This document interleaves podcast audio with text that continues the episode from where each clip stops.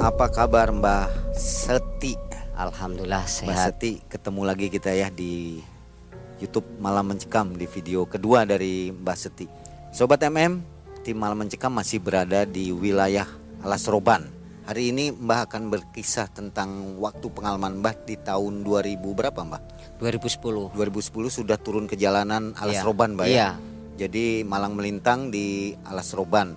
Itu menjadi seorang pengatur jalur ya, Mbah ya? Iya, pengatur jalur. Kalau dibilang kalau sekarang Pak Ogah lah, kalau dibilang Pak Ogah. Jadi truk-truk yang lewat diatur oleh. Iya, saya atur, saya untuk membantu biar menjaga keamanan, keselamatan yang jadi supirnya itu biar tidak sesat itu loh. Ya. Dan Mbah Seti ini, Sobat Malam Mencekam, adalah narasumber yang bisa dipercaya atau kredibel ya, ya, menjelaskan hal tentang wilayah dari Alas Roban. Jadi kalau ke Alas Roban boleh bertemu dengan Mbah Seti untuk menanya lebih lanjut lagi ya Mbah. Iya. Mbah, sebelum mulai ini situasinya kan sudah mau maghrib ya Mbah. Iya, iya. Ada apa yang Mbah rasakan di sini Mbah? Aura yang sekitar kita ini. Yang aku rasakan di sini emang iya, tadi sudah disambut dengan sejenis sesosok harimau dan ular. Dan begitu saya minta izinnya untuk silaturahmi di sini, bukannya kita untuk mau apa-apa, hanya untuk mengetahui sejarah gua yang ada di Poncowati, kalau dibilang Alas Roban. Saatnya kita mendengarkan kisah dari Mbah Seti. Jangan kemana-mana, jangan skip videonya sampai habis supaya tidak gagal paham. Malam mencekam, semakin malam semakin mencekam. Silakan Mbah.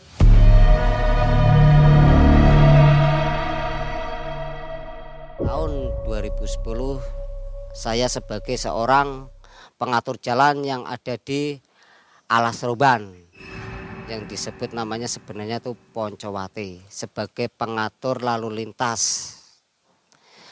Ada sukanya, ada dukanya. Di saat itu aku sedang mengatur jalan di jalur Alas Roban. Sering kadang satu malam mendapatkan uang hanya sekitar lima ribu, hampir sepuluh ribu.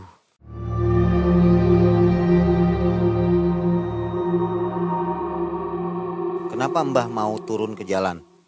Nggak ada kerjaan lain atau bagaimana Mbah? Masalah itu karena A T, tergantung dari A T. Saya sudah dikasih tahu sama kedua orang tua, disuruh minta kerja di pabrik, tapi saya belum mau. Saya mending jadi orang bebas dulu, walaupun aku sudah mempunyai istri, mempunyai anak. Pengen mencari kebebasan dan tidak pengen diatur-atur. Dan itu hampir ada satu tahunan lah saya menjadi orang pinggiran, cari nafkah, mengasihi nafkah kedua orang tua, sama istri sama anak, di pinggir jalan, di Alas Roban, ya hujan kehujanan, panas kepanasan. Tapi banyak yang senang dengan adanya Pak Oga di situ, supir pada ada yang kebantu, jadi tidak sering ada yang kebanyakan salah jalur atau gimana. Tapi begitu juga ada susahnya di saat ada musim hujan. Kalau di tengah alas itu nggak ada tempat untuk berteduh. Dengan berjalannya waktu itu berlambat laun, akhirnya saya berpikir untuk bekerja di pabrik. Habis kerja di pabrik itu, tapi aku tetap tidak meninggalkan profesiku sebagai Pak Ogah. Dan suatu saat ada mobil dari bawah. Itu mobil itu habis setoran, udah habis lunas. Habis lunas, dia mengangkut kayu. Mengangkut kayu, dia sudah ambil salam, tenton-tenton, saya salami kembali. Langsung saya mengambilkan tangan biar naik ke atas. Akhirnya mobil itu di pas ringinan tanjakan pertama, tidak kuat. Akhirnya mobil itu terpos, terprosot ke dalam jurang. Lah tapi anehnya itu, pas di dalam jurang berguling-gulingan, warga pada kedatangan di situ terkejut. Kok nggak ada muatannya, nggak ada supirnya. Tapi ada di sebelah kali di bawah jurang itu ada sungai. Ada orang mandi di situ. Lah, orang mandi itu lalu dipanggil, "Papa, ada mobil oleng tuh di jurang." "Mana itu?" Dia lalu tercengang. "Itu mobil saya," kata bilang kayak gitu. "Masa Pak?" "Iya, itu mobil saya." "Lah, maka Bapak di sini?" "Saya juga nggak tahu," bilang kayak gitu sama warga. "Saya juga nggak tahu nih. Kok bisa?" "Iya, kayak habis mimpi gitu." Dia tercengang, terhenggis-henggis. Dan saya akhirnya menyamperi bapak itu. Saya bilang, "Pak, diikhlasin aja. Mungkin suatu saat bapak akan mendapatkan ridhonya dengan kehilangan barang bapak yang ada di dalam mobil." Gitu. Mobilnya hancur itu? Mobilnya tuh sama sekali nggak hancur. Padahal tuh jurang minimal ada sekitar dua puluh meter. Dari atas ke bawah hampir ada dua puluh meter. Bisa diangkat kembali? Bisa diangkat lagi, rusaknya itu masalah di kran itu jadinya rusak. Sebenarnya mobil oleng ke bawah ke jurang tuh nggak hancur, nggak apa, nggak nggak ada lecet pun nggak ada sama sekali. Akhirnya saya bilang kayak gitu, "Bapak kan ada yang ngurus supirnya tadi." Akhirnya pulang. Nah, begitu pulang dia mendapatkan hidayah lagi. Kenal sama bos lagi dia, disuruh nyupir lagi. Dia sebenarnya sudah nggak mau nyupir, dengan pengalaman itu dia trauma kan. Dengan kejadian yang dia barangnya itu hilang nggak ada, tapi mobil masuk jurang kok nggak apa-apa. Sedangkan dia pun kok nggak ada di dalam mobil. Dia kan anehnya kan di situ, di sebelah pas pohon beringin, tanjakan yang pertama itu. Jadi yang eh. nyupir itu siapa ya, Mbak? Nah, makanya itu. Nah, sehabis itu Bapak kan pulang itu mendapatkan hidayah, dia kenal bos lagi, dia menyupir lagi. Truk build up jurusan Surabaya Jakarta. Dia mendapatkan mobil itu, dia berangkat lagi dari Surabaya dengan muatan sejenis kayak minyak goreng atau apa gitu ya, build up lah. Nah, di situ dia menemukan aku lagi pas di tikungan yang sedang mengatur lalu lintas. Dia bilang, "Dedek, sini Dek, nih, nih rezeki kamu.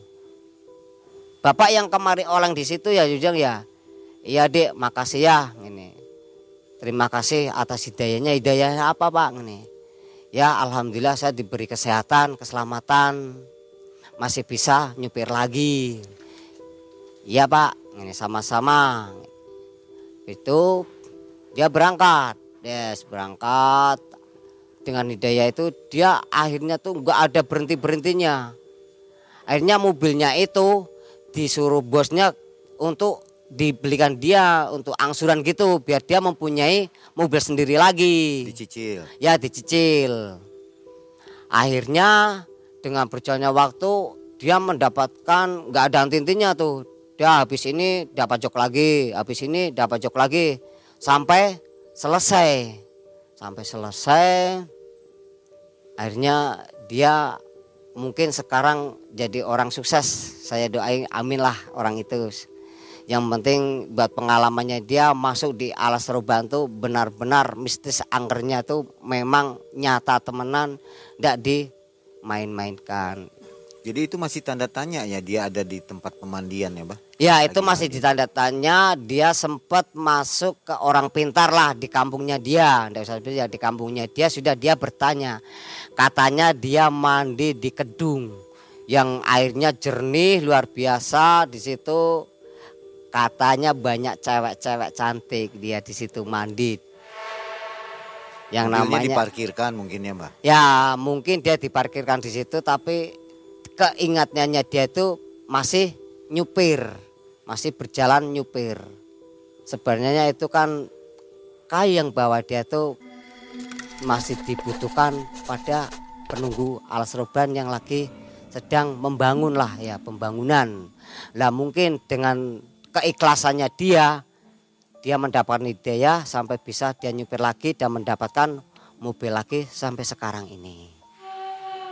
Yang berikutnya kisah ini cerita antara anak pang yang sedang ibaratnya untuk bersenang-senang, dia ikut mobil telaler yang jumlahnya anaknya itu sekitar kalau enggak salah tujuh atau delapan.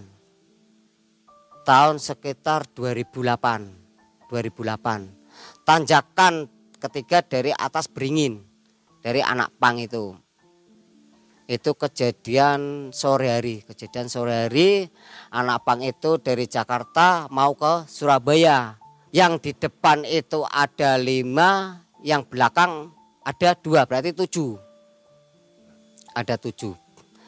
Akhirnya telaler itu laka. Blong, reblong dari atas. Akhirnya anak pang itu yang meninggal di tempat itu ada tiga. Yang satu cewek itu kedelep sama besinya, berutnya itu yang mau minta ditolong. Saya bilang, Mbak, lah mau nolong gimana? Besi seberat itu masa mau diangkat sama orang? Kan gak mungkin, sekitar ada tiga ton. Posisi Mbak ada di situ? Hampir tiap hari di situ. Pas laka saya lihat sendiri di situ. Waktu pas evakuasi korban itu, orang-orang gak pada mendekat. Pada takut semua, karena kita mau mendekat pun ngapain. Sedangkan yang kita lihat pun bebannya itu sudah di luar nalar, itu kan harus pakai kren. Kita cuma diem dan ibarat itu hanya untuk beristighfar melihat kejadian seperti itu yang pada kececeran di tanah.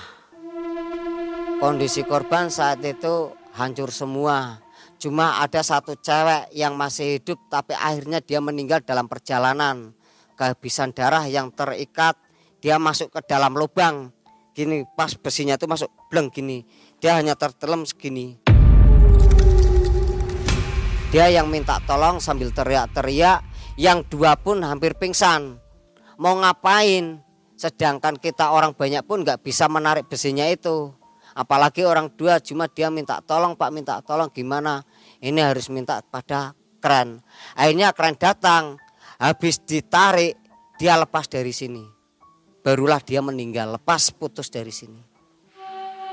Akhirnya dia meninggal dalam perjalanan menuju ke R S. Nah, dia kan saksi utama saya. Belum ada orang di situ. Lalu saya bilang sama orang bawah, sama polisi. Akhirnya ada yang kepletet, ada yang gini, ada yang gini kan.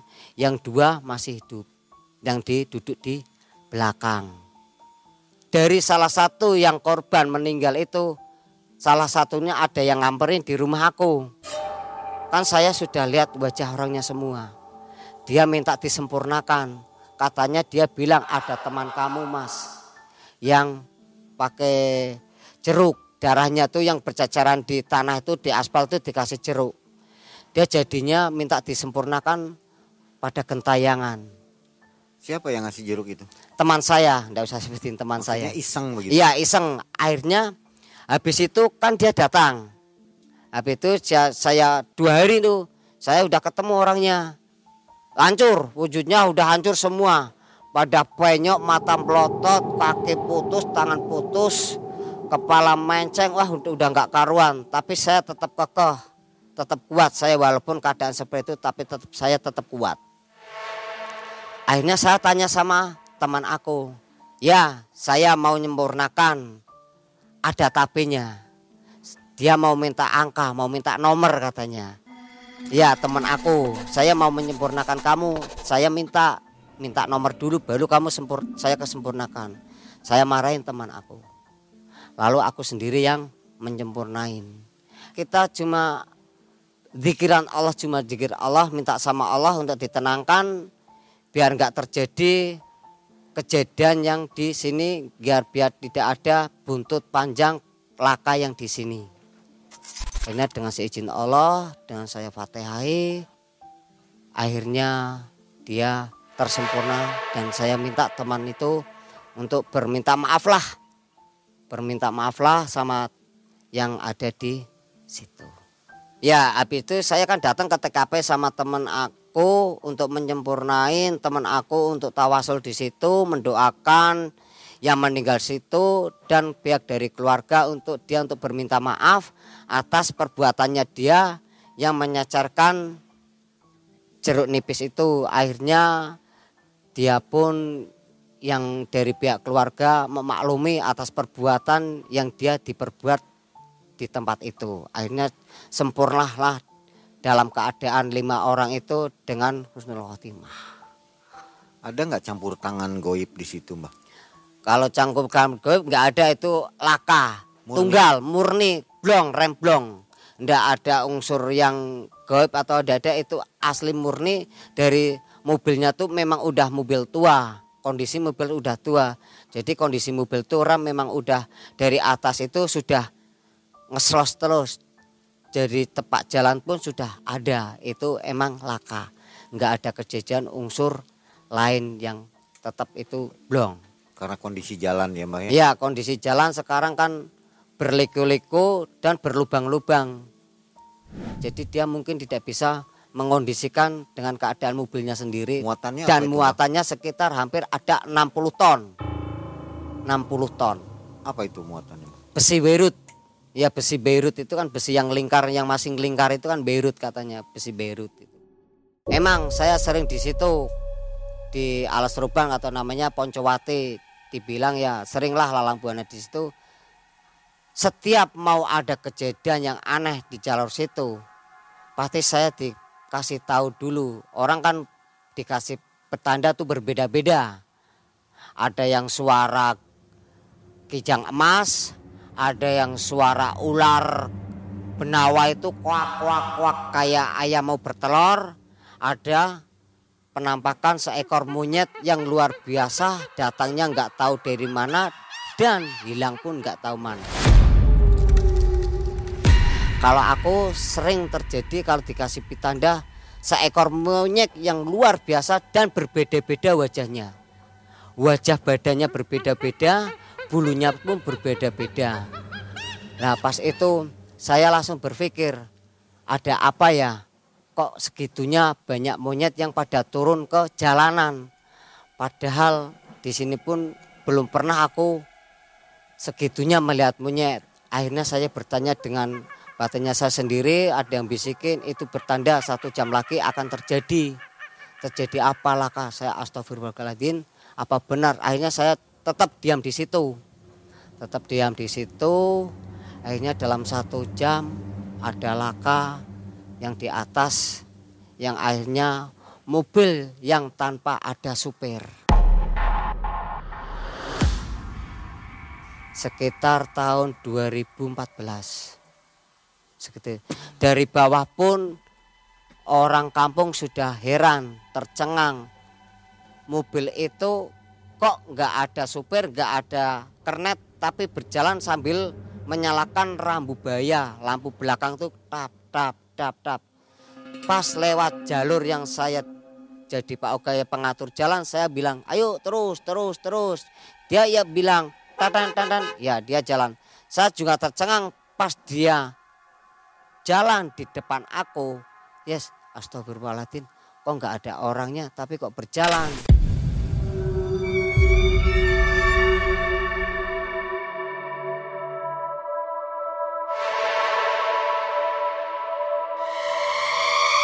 Itu kejadiannya malam, malam sekitar hampir aja jam dua belas, setengah dua belas Sabtu Kliwon.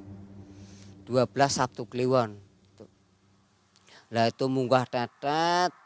Itu kan itu kan mobil apa kayak tangki itu ya, kayak tangki itu mobil kayak tangki itu yang itu naik ke atas tetet.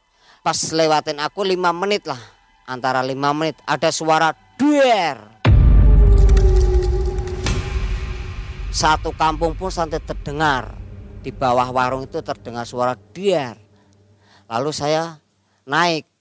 Tadi pas lewat di depan aku kok nggak ada sopir, nggak ada kernet. Begitu ada su suara dier saya lewat, itu dia nggak masuk ke jurang, hanya ke pinggiran aspal itu kayak sejenis pengairan tuh loh, jalan selokan itu nggak masuk jurang, cuma gini doang. Saya lihat kok ada sopir, ada kernet. Nah keadaan begitu dia tuh sama sekali blas, supir ya masih utuh, kernet masih utuh, nggak luka sama sekali, blas utuh semua, badan utuh semua, nggak ada luka pun sama sekali. Dikeluarkan dari mobilnya itu, keluarkan itu dipapas sama orang-orang itu masih utuh semua, nggak ada tatunya sama sekali. Tapi sehabis dipapa itu jaket itu dilepas sama Pak Polisi, ditaruh di jok supir yang tadi pas dia dudukin. Habis itu jenazah dibawa kan ke R S untuk divisum kan. Lah Pak Polisi itu bilang sama aku, "Cil, kamu berani nggak jagain mobil ini?" "Berani Pak." Gini. "Benar berani?" "Iya berani." Gini. Lah pas mau saya berani, Pak Polisi, "Nih Cil, jaket buat kamu, ah biarin aja di situ." Nih. Nah pas gitu Pak Polisinya pergi, saya ah saya ambil kan, dingin kan malam, dingin. Saya pakai, saya pas mau pakai saya ambil gini, nah darah semua. Padahal awalnya tuh pas begitu Pak supirnya ditarik keluar tuh sama sekali luka sedikit pun tidak ada. Habis jaket itu saya ambil darah sekali, saya bawa ke bawah. Bawa kan ada sungai kayak gini. Saya malam sama itu baterai itu sama temen, "Ayo ikut." "Nggak mau." "Ah kamu kayak gini aja nggak berani. Kamu bukan manusia, kamu setan." Temennya setan kayak gitu. Saya dibilangin temennya setan. "Iya emang saya setan," kayak gitu. Nah saya cuci, ada yang belakangnya bilang, "Terima kasih mas." Saya tengok kanan kiri. "Ya sama-sama," gitu aja kan. Nggak ada, cuma suara doang. "Ya terima kasih." "Ya sama-sama." Saya akhirnya bawa ke atas. Nggak ke atas, saya simpan. Saya taruh ke sepeda motor. Nah, habis itu saya untuk disuruh jaga, saya tarik harga, malah makanya. Nah, saya panggil sama teman-teman. "Bang, sini, ini kita disuruh jaga mobil ini." Lah tanya, "Berapa satu malamnya?" Ini. Dia bilang seratus ribu satu malam. Gimana seratus malam? Kita jadi Pak Oga pun satu malam pun nggak dapat seratus ribu loh. Akhirnya pada ikut, pada ikut. Orang berapa tuh? Or, hari pertama orang lima tapi takut. Pada takut ada suara sak sak sak sak gitu. Pada takut. Akhirnya cuma orang dua. Aku sama teman aku itu. Dia berani sama aku ke situ. Akhirnya lah habis itu saya jaket bawa pulang, tetap bawa pulang. Malamnya lagi saya sama teman aku sampai membawa nasi bekal, dia bawa bekal masalah di tengah hutan kan gak ada yang jualan di situ. Nah di situ Mas Buya bawa bekal nasi dikasih rantang. Ya, ya malam sih itu sekitar jam sebelas atau jam sepuluhan tuh dia tiduran di sebelah samping mobil aku yang di rodanya tuh kan, rodanya kan gantung buat landian gitu, set set set set. Lah teman aku dikirain aku yang mijitin. Nah bilang gini, "Bener mah enak, terus terusin gitu." Habis itu saya itu kok bicara sendiri atau tidur atau ngigo atau gimana kan, saya takut. Saya samperin, "Ya ya ya ya." Dia bilang, "Kok berhenti bah?" Ini. "Berhenti ngapain mijitnya?" "Siapa yang mijitin? Aku cuma mainan di roda itu sambil lihat-lihat jalan ini." "Lah tadi siapa yang nggak tahu?" Saya bilang gitu. "Lah perasaan situ gimana itu lengannya tangan?" "Ya nggak tahu. Lah saya gini katanya, saya pas begini kan katanya halus." Lah dia lihat kukunya tuh panjang-panjang. Katanya saya tuh, dia lihat tangan saya tuh katanya panjang-panjang. Dia akhirnya kan ketakutan. Udah udah udah udah, udah ini. Habis itu dia kan lapar. Dia mau makan yang dia bekalin. Udah nggak ada, nasinya udah nggak ada. Dia akhirnya kan kelaparan, bingung. Udah, udah ya diiklasin aja. Om perut lapar diiklasin. Lah kamu berani turun sendiri cari nasi lagi. Dia akhirnya emosi dengan keadaan perut kosong. Dia dibuang di sebelahnya tuh ada sungai kan, dibuang ke sungai. Habis dibuang ke sungai, lima menit atau sepuluh menit datang lagi, malah kembali rantangnya itu kembali. Lah saya bilang, "Ya, lah itu rantangnya kamu kembali ya." "Mana?" "Lah itu, coba liatin." Diliatin, dibuka itu ada ikan bakarnya itu, lauk pauk yang ada di Lamongan itulah, ada sambelnya, ada apa. Tapi Buya tetap gak mau makan. Tadinya isinya ya lauk pauk tempe sama terong. Akhirnya dirubah menjadi lauk pauk yang ikan bakar, sambal, timun yang di lamongan-lamongan itulah. Kenapa ya? Kok nggak dimakan? Udah kenyang. Kayak gitu. Mungkin dia sudah mempunyai firasat. Dia pun juga penghuni dari kampung sini juga. Dia juga agak tahu sih kayak kayak gituan, hal yang kayak gituan juga dia juga juga tahu. Akhirnya dia nggak mau dimakan, kan pagi. Akhirnya monyet-monyet itu datang. Nah ini yang ngasih pitanda saya, yang kalau ada mau kejadian itu pitanda itu berarti monyet-monyet itu. Begitu monyet itu makan itu, udah perginya saya sudah nggak tahu gitu. Malam ketiga dan malam keempat itu sudah diberhentikan dulu dari pihak yang mempunyai mobil mau diambil. Sebenarnya itu sudah empat hari dari tim yang mempunyai barang datang semua, tapi pada nggak mau jaga, tapi tetap masih menggunakan aku sama teman aku. Tapi juga ada yang mempunyai barang, takutnya kalau ada yang hilang. Dulu kan di Alas Roban, dulu di Alas Roban Poncowati itu terkenal bajing loncatnya, terkenal bajing loncatnya gitu. Jadi akhirnya kan dari yang mempunyai barang itu dia takut. Padahal kalau ada penunggu dari pribumi, bajing loncatnya itu udah nggak ada yang berani, takut. Kalau saya lihat di daerah situ banyak monyet, Mbak ya? Iya, emang banyak monyet. Itu apa? Monyetnya. Ada kisah apa, Mbak, tentang monyet? Hubungannya dengan kecelakaan di situ atau dengan pesugihan, Mbak? Monyet itu sebenarnya ya emang dengan jalur ada pesugihan, angsur dari pesugihan. Ya emang itu, dan sebagian monyet itu bertempatnya berbeda-beda. Dia mempunyai tim sendiri-sendiri. Yang dari K M dua belas itu emang monyet dari pesugihan. Entar yang dari beringin putih. Biasanya untuk pitanda untuk terjadinya ada laka. Gitu. Kalau untuk pesugihan dari orangnya aja yang mau mintanya apa, dia dipenuhi semua. Dari dia mau mintanya apa. Biasanya kalau orang itu kan kekayaan atau apa kan kita kan nggak tahu, orangnya kan berpikirnya berbeda-beda. Ada unsur mau kesuksesan dari mau kita bisnis apa, bisa juga masuknya ke situ juga bisa. Yang penting dari hati kita itu mau mintanya sama yang penunggu monyet itu apa, di situ dipenuhi semua. Yang penting persyaratannya dia terpenuhi dan sesuai dengan yang diinginkan.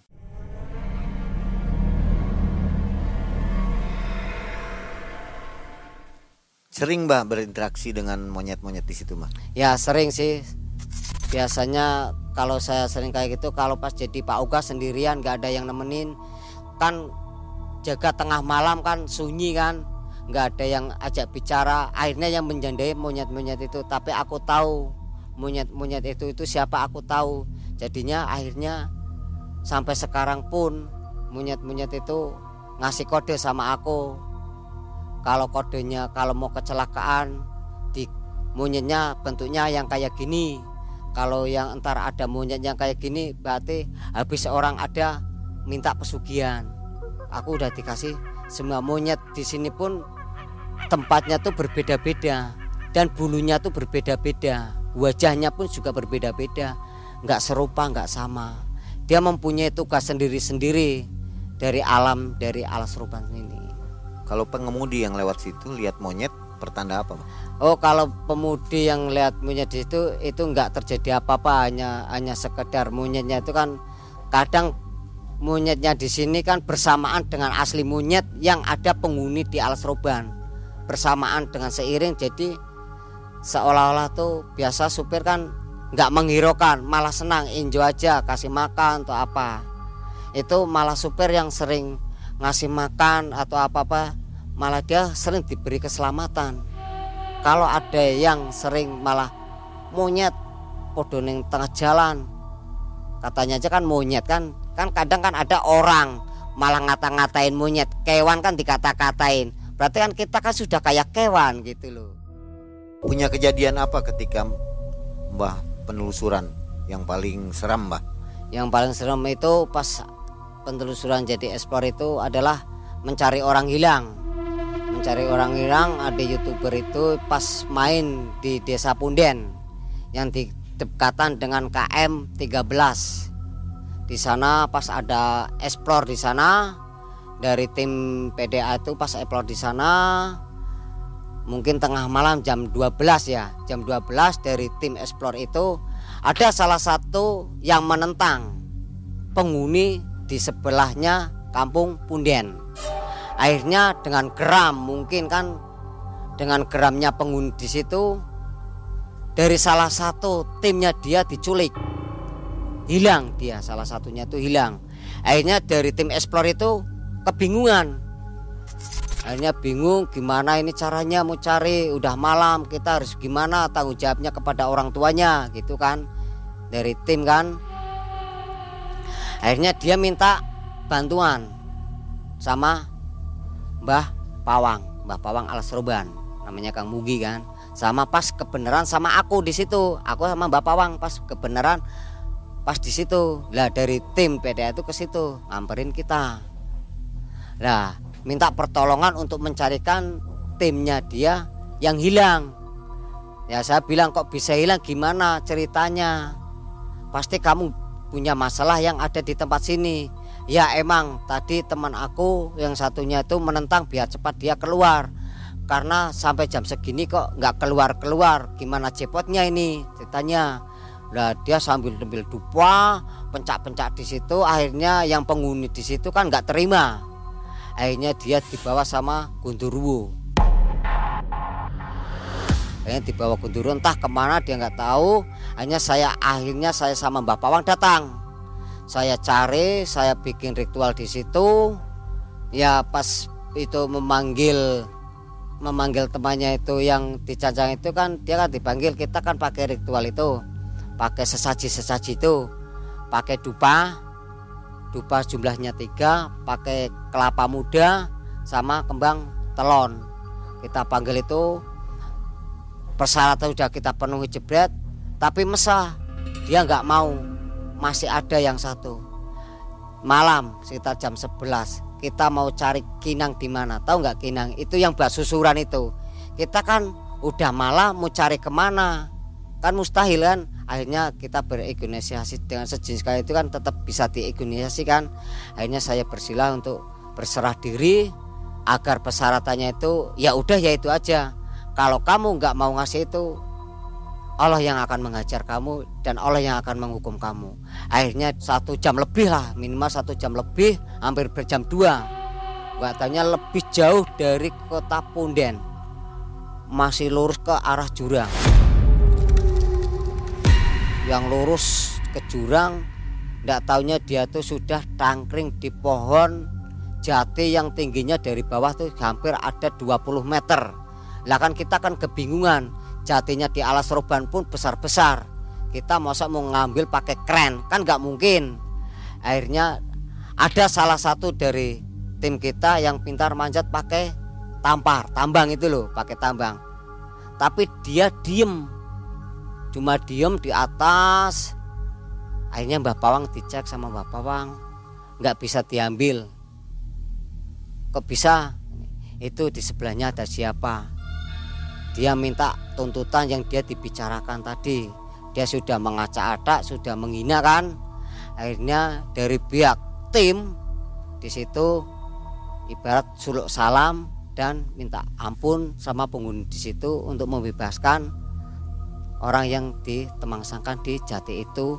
Akhirnya kita sudah melewati itu, akhirnya dilepas dari jeratannya, dilepas.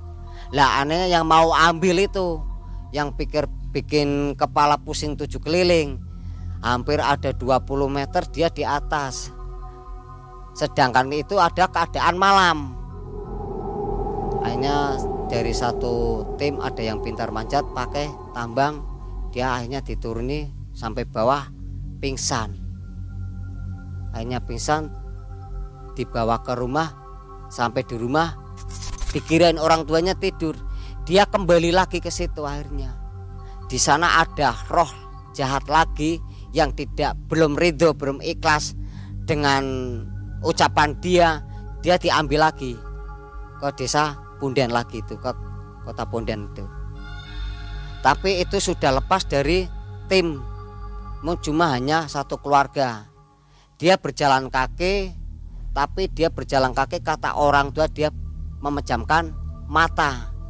Nggak sadar lah, hilang ingatan, nggak sadar dia berjalan. Berjalan, berjalan-jalan, ada mobil juga dia nggak nggak apa tuh, nggak kena mobilnya. Akhirnya saya yang ada di warung manggil saya, "Mas, mas, itu ada anak berjalan tengah malam, siapa nggak tahu." Lalu saya samperin. Saya papah kan, saya pegang tangannya, dia mau kemana, yang penting dia jangan sampai masuk ke dunia dianya dia.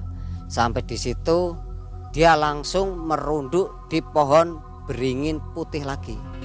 Dia bersujud dan minta ampun kepada yang penghuni di situ. Akhirnya dia lepas sendiri, akhirnya saya kasih minum, saya suruh bawa pulang. Sampai sekarang dia sudah nggak berani eksplor dengan kejadian seperti itu. Yang penting dia sudah mendapatkan pengalaman, makanya dia sudah ibarat kasih weleng sama teman-teman, kalau masuk ke hutan kita harus suruh salam dulu, karena yang diinjak itu bukan tanah yang kita inginkan, ada hal-hal yang gaib lagi. Karena kalau eksplor itu kan teriak-teriak yang banyak nantang-nantang iya, gitu ya. Kalau nggak teriak, kalau nggak nantang, makhluknya nggak keluar, nggak pada keluar lah. Itu tantangannya kita di situ, itu resikonya kita pasti di situ dari tim kita.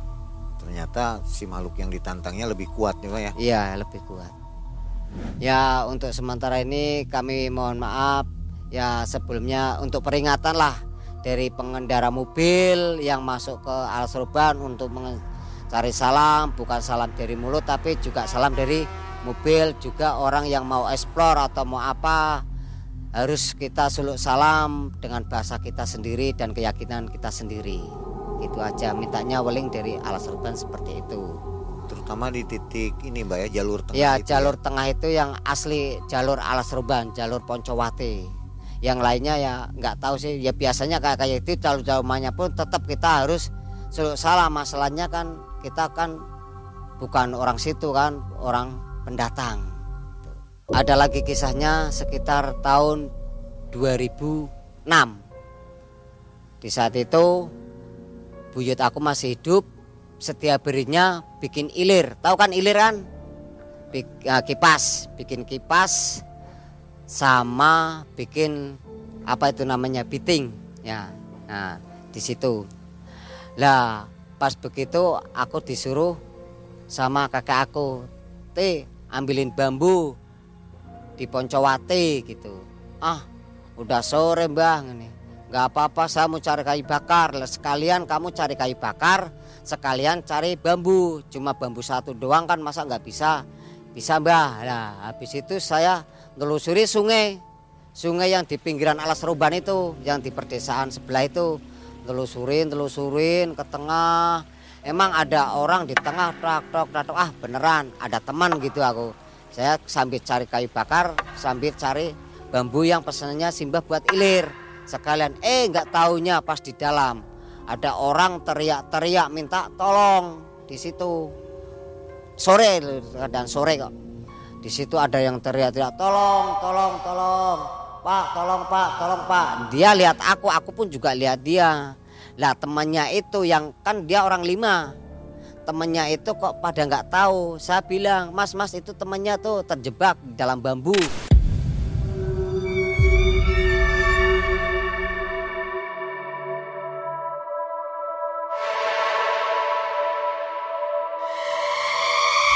"Di mana mas? Itu mana? Di mana?" "Di situ." Katanya dia nggak dengar kalau temannya yang satu kejebak ke dalam bambu itu, katanya dia nggak dengar kalau minta tolong. Dia bilang, "Ngapain kamu di tengah bambu? Udah edan kamu ya," kayak gitu. "Edan gimana? Ini saya terjebak nggak bisa keluar. Gimana nih keluarnya nih?" Nah saya langsung nyamperin, "Pak, istighfar Pak, istighfar," saya bilang gitu. Dia baru istighfar, lalu akhirnya temannya pada datang. "Kok bisa ya orang di tengah bambu kayak gitu keluarnya mau gimana ini? Kok bisa ya?" Yang satu ngatain, "Kamu tadi malam bergituan ya, belum mandi keramas kali," gitu digodain kan, dijandain biar nggak sembarangan kamu kayak gitu. Ya saya bilang, "Emang di sini emang angker Pak, di jalur Alas Roban, hutan Alas Roban tuh emang angker. Masalahnya ya nggak tahu sih Mungkin Bapak di saat mengambil barang di sini nggak ada suluk salamnya atau apa gitu. Nah, ah udah Mas, udah udah suluk salam. Lah ini gimana caranya Mas? Lah itu saya lagi pikir, saya bilang gitu. Pas di saat salah satu temannya yang pas keikat, saya bilang, kamu tadi saya kok dengar tok tok tok tok ada tok yang ada suaranya bermental. Kamu mana yang kamu bambu yang kamu kentur-kentur? Yang ini Mas. Nah saya kentur-kentur kan, tok tok tok. Oh, oh ini berarti ini bambu yang pintu dia bisa masuk. Akhirnya saya di situ tawasulan, minta pengampunan. Saya minta izinnya sama Allah untuk menebang bambu yang tok tok tok itu. Akhirnya saya orangnya saya sebutin, saya tifatehain. Akhirnya saya potong yang bunyi duk duk ada sebuah batu kecil segini. Di dalam bambunya tuh ada batu segini kecil. Masih ada tuh di tas tuh saya bawa itu. Segini. Dia saya bawa pulang, ya saya saya bawa akhirnya dengan seizin Allah saya ngedurkan tanah tiga kali dan minta pengampunan dan teman-temannya untuk zikiran bersama untuk pengampunan. Akhirnya bambu itu bisa renggang sendiri. Dalam keadaan dua menit atau berapa menit langsung renggang sendiri. Di wilayah sini dekat dari sini. Cuma jalurnya di atas, di atas gua sini. Cuma kita kan kesininya kan pakai medan jalan sungai, pasti. Akhirnya orang itu bebas dan dia minta pengampun di situ. Akhirnya dia minta pulang bambu yang dia potong itu dia nggak mau bawa. Padahal saya sudah ikhlasin, udah Pak bawa aja, ini, ndak apa-apa, ini, ndak Mas, saya mau tinggal aja kok, ndak ndak apa-apa. Benar gak apa-apa? Ya gak apa-apa. Dia mau bawa satu bambu pun dia katanya berat. Gak kuat ngangkat bambu satu itu mau dibawa yang satunya lagi. Mau yang diikat katanya gak kuat. Ah gak kuat Mas. Ah masa ringan kayak gini gak kuat. Saya bilang gitu. Nah berarti punya bambu yang di sini berarti tidak ridho, tidak ikhlas. Berarti cukup segini aja punya kamu. Nah habis itu kan saya kan mendapatkan kenang-kenangan dari bambu itu, batu hitam. Akhirnya saya minta tolong tak arahi untuk pulang. Karena habis gitu kan dia kan pikirnya kan satu tim masih oleng. Dia takutnya kan tersesat jalannya. Akhirnya saya dia pulang, saya masih di situ. Saya masih di situ, masih mantauin, masih lihat-lihat. Akhirnya dia sudah agak jauh mendekati mobil kan dulu kan jalannya nggak seperti itu mobil bisa masuk. Akhirnya dia pulang ke desa Gringsing. Aku tetap di situ dengan seizin Allah. Saya juga mendapatkan bambu, mendapatkan kayu dan mendapatkan sebuah akik yang saya bawa pulang. Nah itu akhirnya saya cukup sampai di sini untuk teman-teman yang ada mencari bambu saya kasih tahu kalau mau kasih bambu salam dulu, masalah bambu itu setiap bambu pasti ada penjaganya. Saya bilang kayak gitu. Sobat Malam Mencekam, itu beberapa kisah tentang wilayah Alas Roban ya. Iya. Dirasakan atau dialami langsung oleh Mbah Seti. Mungkin sobat semua bertanya kenapa usia masih muda, wajahnya masih muda sudah disebut Mbah. Silahkan nonton video yang pertama ya. Terima kasih Mbah Seti atas ya, kisah-kisah nyata ini. Mudah-mudahan menambah info untuk kita tentang wilayah Alas Roban dan membuat yang melalui daerah ini untuk selamat ya, ya. Jadi hati-hati, tetap membaca doa dan jangan melamun, jangan berbuat maksiat ya. Di daerah ini yang akan membuat kita celaka nantinya. Akhirnya Mang Ei dari Gua Belanda di tengah-tengah Alas Roban undur diri. Assalamualaikum warahmatullahi wabarakatuh. Waalaikumsalam warahmatullahi wabarakatuh.